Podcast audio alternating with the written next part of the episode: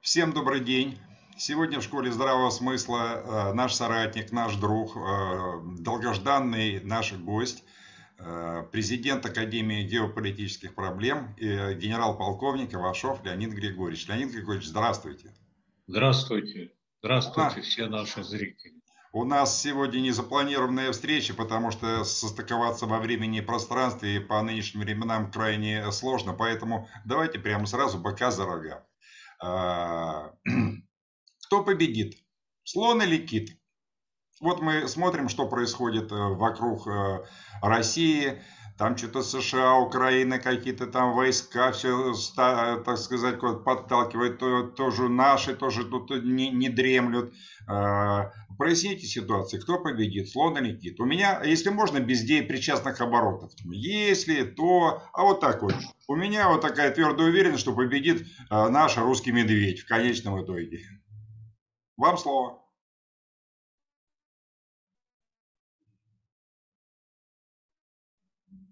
Что-то со связью. И победа и украинского общества, да. И российского народа, если войны не состоится. Есть тысячи способов и методологий, как разрядить вот этот вот конфликт. Но и Украина идет, и прежде всего руководство, политическое руководство во главе с Зеленским и средства массовой информации, вот украинские, они все подталкивают к войне, и главное к тому, чтобы заложить вот эти зерна враждебности между двумя братскими народами или одним общим народом, кому как угодно. Вот, на долгие годы. Это для них есть геополитический заказ. Кто это заказывает, мы чуть ниже скажем. Но то, что делает Россия, вот уже много лет, начиная там с 2014 года, вот в средствах массовой информации и в политических кругах, вот в политической риторике и так далее. Так, где-то пропало все у нас. Все нормально, я вас вижу и слышу. А у меня картинка пропала. Ну ладно, раз главное, что ты меня видишь. Да-да-да, вот, запись идет. И наши политические круги и средства массовой информации, официальные особенно, они тоже делают все, чтобы вот эту вражду заложить на многие годы, если там не столетия, между Украиной и Россией. Вот. Никаких таких посылов дружественных, особенно в культурной сфере, в научной сфере, в образовательной сфере. Ну, проблемы, что у них, что у нас, там, ну, может, у них более ярко они выпячиваются, эти проблемы жизненные. Вот. Но надо пытаться вместе их решать. Мы же их усугубляем, и вот эти угрозы в адрес друг друга, они... Ну, знаете, именно подталкивают к войне, но не к миру. Вот. И естественно, что заказчиком, вот, для меня это, значит, не секрет, вот, что заказчиком вот этой враждебности являются Соединенные Штаты и их там союзники, ряд союзников по НАТО, там, ну, еще там определенные политические силы. Ну, давайте посмотрим, заглянем в историю. Ну, вот те же немцы, вот они хотели, чтобы Россия была слабой уже, ну, 200 лет это точно. Чтобы она была в какой-то мере под влиянием той же и малой, и большой Германии. Вот. И, конечно, Соединенные Штаты. И посмотрите, насколько сходны позиции Отто фон Бисмарка, например, канцлера Германии, и того же, например, Бжезинского, Киссинджера, американских вот этих деятелей. И тот, и другой, значит, говорят, что ну, для того, чтобы вот сломить Россию как мировую державу, нужно оторвать от нее Украину. Сначала говорит об этом Бисмарк, потом это записывает в план в отношении СССР 18 августа 1948 года. Американцы в свой там стратегический план в отношении России тоже там прописано. Это было еще в 1948 году. Оторвать Украину от России. Вот. Ну, и так далее. И мы видим, что вот эти вот директивы, этот план американский был оформлен директивой Совета национальной безопасности 20/1. Вот. И вот то, что на его сегодня происходит, мы видим, что этот заказ реализуется, а вот исполнителями является как раз политическое руководство и Украины, ну и подыгрывают осознанно-неосознанно политическое руководство России. И теперь вот говорить, там будет, не будет война. Ну вот нас учили определять будущие события, вот и в училище, в академиях, вот, учили определять по разведпризнакам. Вот, есть ли признаки, не просто слова там кто-то что-то говорит, а есть ли признаки. И признаки вот этой большой войны между двумя братскими государствами и народами, они есть. Ну, во-первых, политические заявления и со стороны Украины, и того же Зеленского, и со стороны России. Тот же заместитель главы администрации президента Дмитрий Козак. Вот. Ну и из уст президента нашего тоже прорывается некий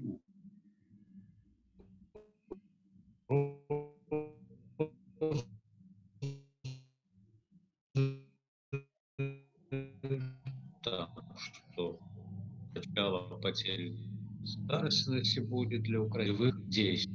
И с нашей стороны подтягиваем. Да, я понимаю, что есть, возрастает угроза, войска должны подвигаться, занимать позиции, прежде всего для того, чтобы предупредить атаку противника. Вот наши делают для этого, потому что там же угрозы по Крыму, не только по Донбассу, Луганску и так далее. Вот.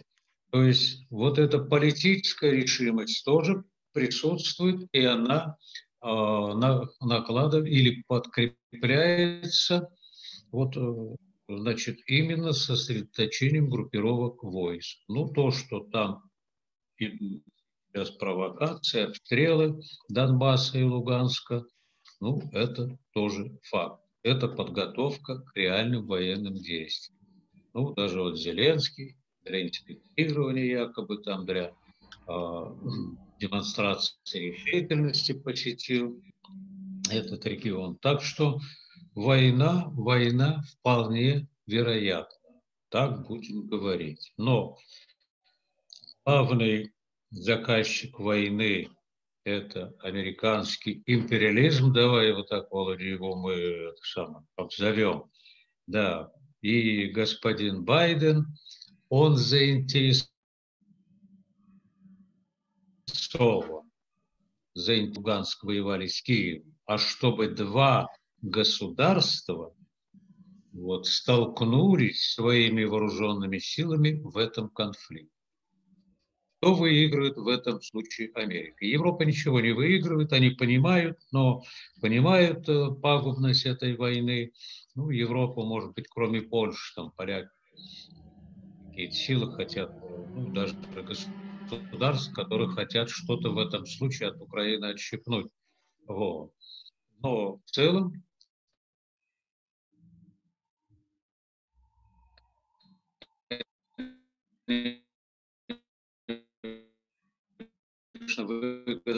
получатель главный это будут американские корпорации, потому что первые выстрелы вот на государственном уровне между российскими военнослужащими и украинскими, они тот же приведут к следующим американским действиям. Господин Байден, ну, поднимет там НАТО, чтобы объявили Россию там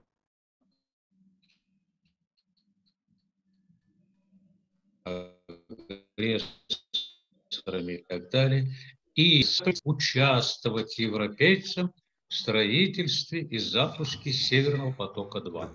Вот куда выходит. Да. Можно вопрос задать? Много говорю, да. Нет, много. У меня вопрос. Вы дважды упомянули Европу. В связи с этим очень короткий анекдот, а потом вопрос. Значит, анекдот следующий. Церковь. Вот-вот-вот сейчас начнется литургия. Прихожане собрались. Вдруг в черных масках с автоматами заскакивают в церковь какие-то люди. И говорят, так, ну кто готов за Христа умереть? Оставайтесь, а остальные вон. Ну, почти все ушли, а часть осталась. Но они маски снимают, положили оружие, и священник говорит, батюшка, ну, вот здесь истинно верующие, значит, остались, можно начинать службу. А теперь вопрос. Если Европу так спросить, кто тут хочет повоевать с Россией за англосаксонские интересы, как вы думаете, сколько останется желающих из всех этих там 3 десятков стран? Ну вот этот вопрос мы тоже обсуждали. Будут ли американцы, мне задавали вопрос, там, значит, будут ли американцы участвовать? Да, будут, но только в качестве там наблюдателей, советников, поставщиков там оружия и так далее.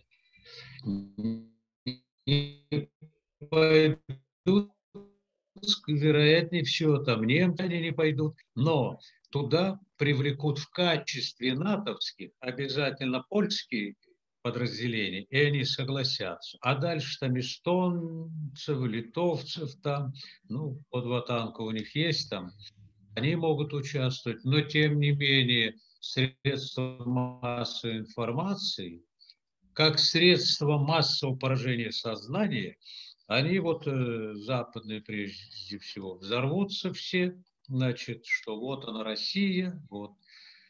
И тот же Столтенберг, уже генеральный секретарь НАТО, не раз говорил, что Россия по кусочкам вот отрезает там европейскую часть, там, и так как колбасу, даже, по-моему, сказал так, вот отрезает по кусочкам, вот очередной солидный кусок там, и так далее. Вот, так что, да, будут там осуждать Россию, потому что мы говорим о санкциях российских, но надо иметь в виду, что американцы держат в готовности санкции против европейских компаний и против европейских государств, членов Евросоюза и НАТО. Вот. Так что они понимают, что это война между Россией и Украиной, она одновременно является войной против Европы, против европейских интересов. Вот. Но тем не менее, ну, вынуждены будут там имитировать и так далее. Я полагаю, что свои подразделения никто из нормальных евростран не направит. Да, материальная помощь, конечно, какая-то будет, может быть, советническая помощь даже. Вот. Но, тем не менее, это, понимаете, вот главный результат будет для России и Украины, что пролитая кровь в этом конфликте, и она на десятилетие, а то и столетие будет мешать вот выстраиванию нормальных, а тем более дружественных отношений. Леонид Григорьевич, ну, для России война – это абсолютно... Напрашивается извечный русский вопрос. Россия это война абсолютно. Да, вот что делать? Что России опять не надо являться на эту войну? Дважды Россия уже на войну не являлась. 3-й раз не являться? Ну, России прежде всего нужно определиться, что она вообще-то вот в среднесрочной, по крайней мере, перспективе, вот, хочет иметь вот в этой так называемой Новороссии, в Донецкой и Луганской области. Что она хочет? Их независимость, воссоединение с Россией, как воссоединился Крым. Вот. Или действительно вот эта официальная позиция, которая по сей момент вот демонстрировалась российским политическим руководством и истеблишментом, это вытолкнуть Донбасс и Луганск в состав Украины. Но ведь на Минских переговорах этих позиция четко была обозначена. Что мы не признаем до сих пор, вот по сей день, не признаем, значит, результатов референдума и делаем все, чтобы эти два региона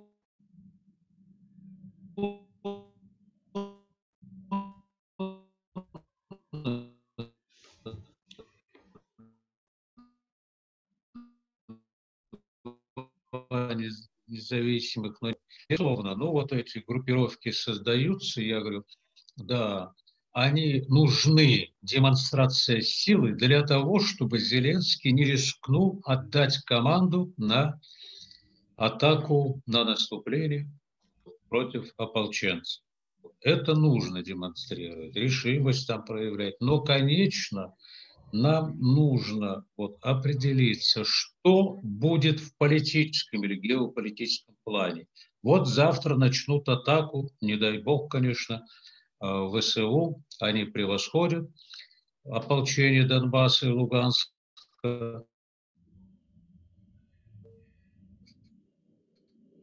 Вот начнут атаку. Объявим ли мы о том, что мы признаем независимость Донецкой и Луганской народных республик? Вот первый вопрос. Второй. Значит, если мы признаем, будем ли мы ставить вопрос в Совете Безопасности ООН, ну, параллельно, может быть, в ОБСЕ, о том, что признать украинское государство и руководство как проводящий геноцид и сослаться на две конвенции о предупреждении, это международные конвенции, конвенции ООН, о предупреждении геноцида. И вот здесь драться за то, чтобы поддержали, что мы не завоевываем никого, что мы предупреждаем проведение геноцида. Но к этому нужно готовить, и уже сегодня нужно вот пропагандировать вот в средствах массовой информации, что геноцид проводится. Не что там Зеленский плохой, слабый президент и так далее. Проводится ситуация геноцида. Вот. То есть вот такие вот решения. И если мы признаем независимость, вот независимость, сегодня вот нужно говорить о независимости, ну, правомерность результатов референдума, и на основании референдума, значит, проводим, признаем вот факт состояния. Ведь в этих конвенциях предусматривается не просто там признание, непризнание, но если референдум проведен законно, в соответствии с международными нормами, то каждое государство, член ООН, обязаны признать, установить отношения с этими новыми независимыми государствами, вот, и оказать соответствующую помощь. И вот на основании этого мы подписываем с ними сразу ряд соглашений. Ну, у нас соглашения, на основании этих соглашений мы действуем. В истории деятельности нашей страны есть такие прецеденты. Но посмотрите, чем Сталин ответил в 1949 году на создание 4 апреля этого года блока НАТО. Мы не создали аж там через... В 1955 году создали только Варшавский договор. А чем он ответил? Это мощный был ответ. Он признает Китайскую Народную Республику. Хотя до этого мы как бы, и были дипломатические отношения установлены с Гоминданом, ну, с тайваньским режимом Чан Кайши. Вот какой сильный ход делал. Вот и здесь нужно подумать. Ну, пожалуйста, мы... Тоже с Крымом поступили совершенно правильно. Да, безусловно, противники этого будут. Вот.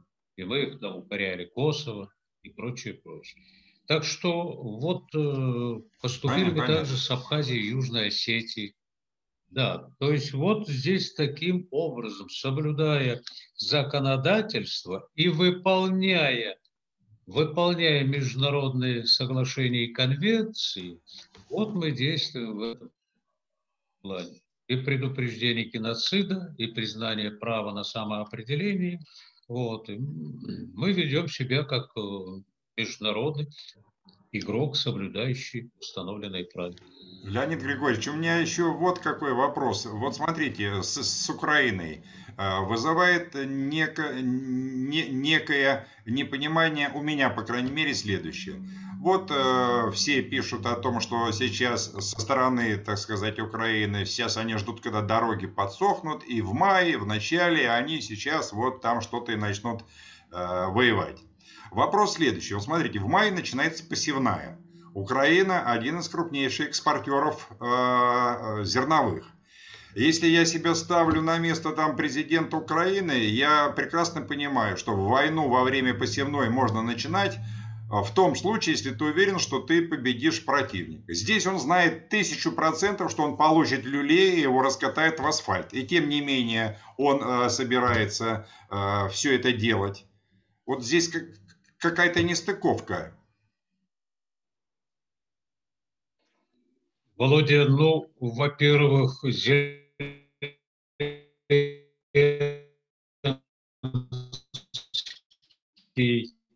и командование вооруженных сил рискуют там своим положением и так далее, но они уверовали в победу. И считая соотношение, они уверуют в победу. Да. Понятно, понятно. Причем вот здесь пример Карабаха, когда Азербайджан победил армянскую сторону, вот, он им дает уверенность. Ведь за Арменией, как за союзником, стояла тоже Россия. И в результате... Все, понятна логика. Победа была, значит... Вот, и если они, считая соотношение сил, вот, а у Украины, давайте признаем, превосходящее, да, превосходство решающее, по сути дела. Вот. И второе, что они рассчитывают и на исправление тактики прежних поражений, в том числе от Дебальцев, прежних вот этих вооруженных столкновений. Вот. Они учитывают это, что тогда они наступали, но не перекрыли границу российско-украинскую или российско-донбасскую. Вот, не перекрыли, и в результате и подкрепление в виде добровольцев, вооружения, там, материальных ресурсов, оно шло с России. Сейчас они, как я понимаю, они планируют отсечь первый шаг, отсечь вот Донбасс, Луганск от России. Но они же это пробовали делать и в 2014 году. Пробовали границу и попали в котел. Нет. И там... Они пробовали это дело, да. Но мы что же попадали в 1941 году в котлы везде, а потом научились выходить и научились сами организовать котлы. Так что вот мне кажется, что они первые попытаются вот это сделать, а дальше они будут просто расправляться. Ну, военно-технические возможности, да, и возможности по личному составу, вот, они на их стороне, на стороне Украины. Поэтому у них есть вот эта уверенность. Если сейчас Зеленский вот не начнет военные действия, вот, ну, значит, ну, он проигрывает следующие выборы. И если он там Порошенко не посадил, то вернувшийся Порошенко его посадит, или кто-то там другой придет и так далее. Вот. А вот война может и выборы, затянувшаяся война, президентские, парламентские, отложить на Украине. Вот. И в конечном случае там победа, она обеспечивает ему второй срок президентства. Леонид Григорьевич, вот представляете, что вы подумали, вот предыдущее поколение, если бы встало из могил, то поколение, которое победило в Великой Отечественной войне, и послушали бы наш разговор и посмотрели бы, что творится в мире.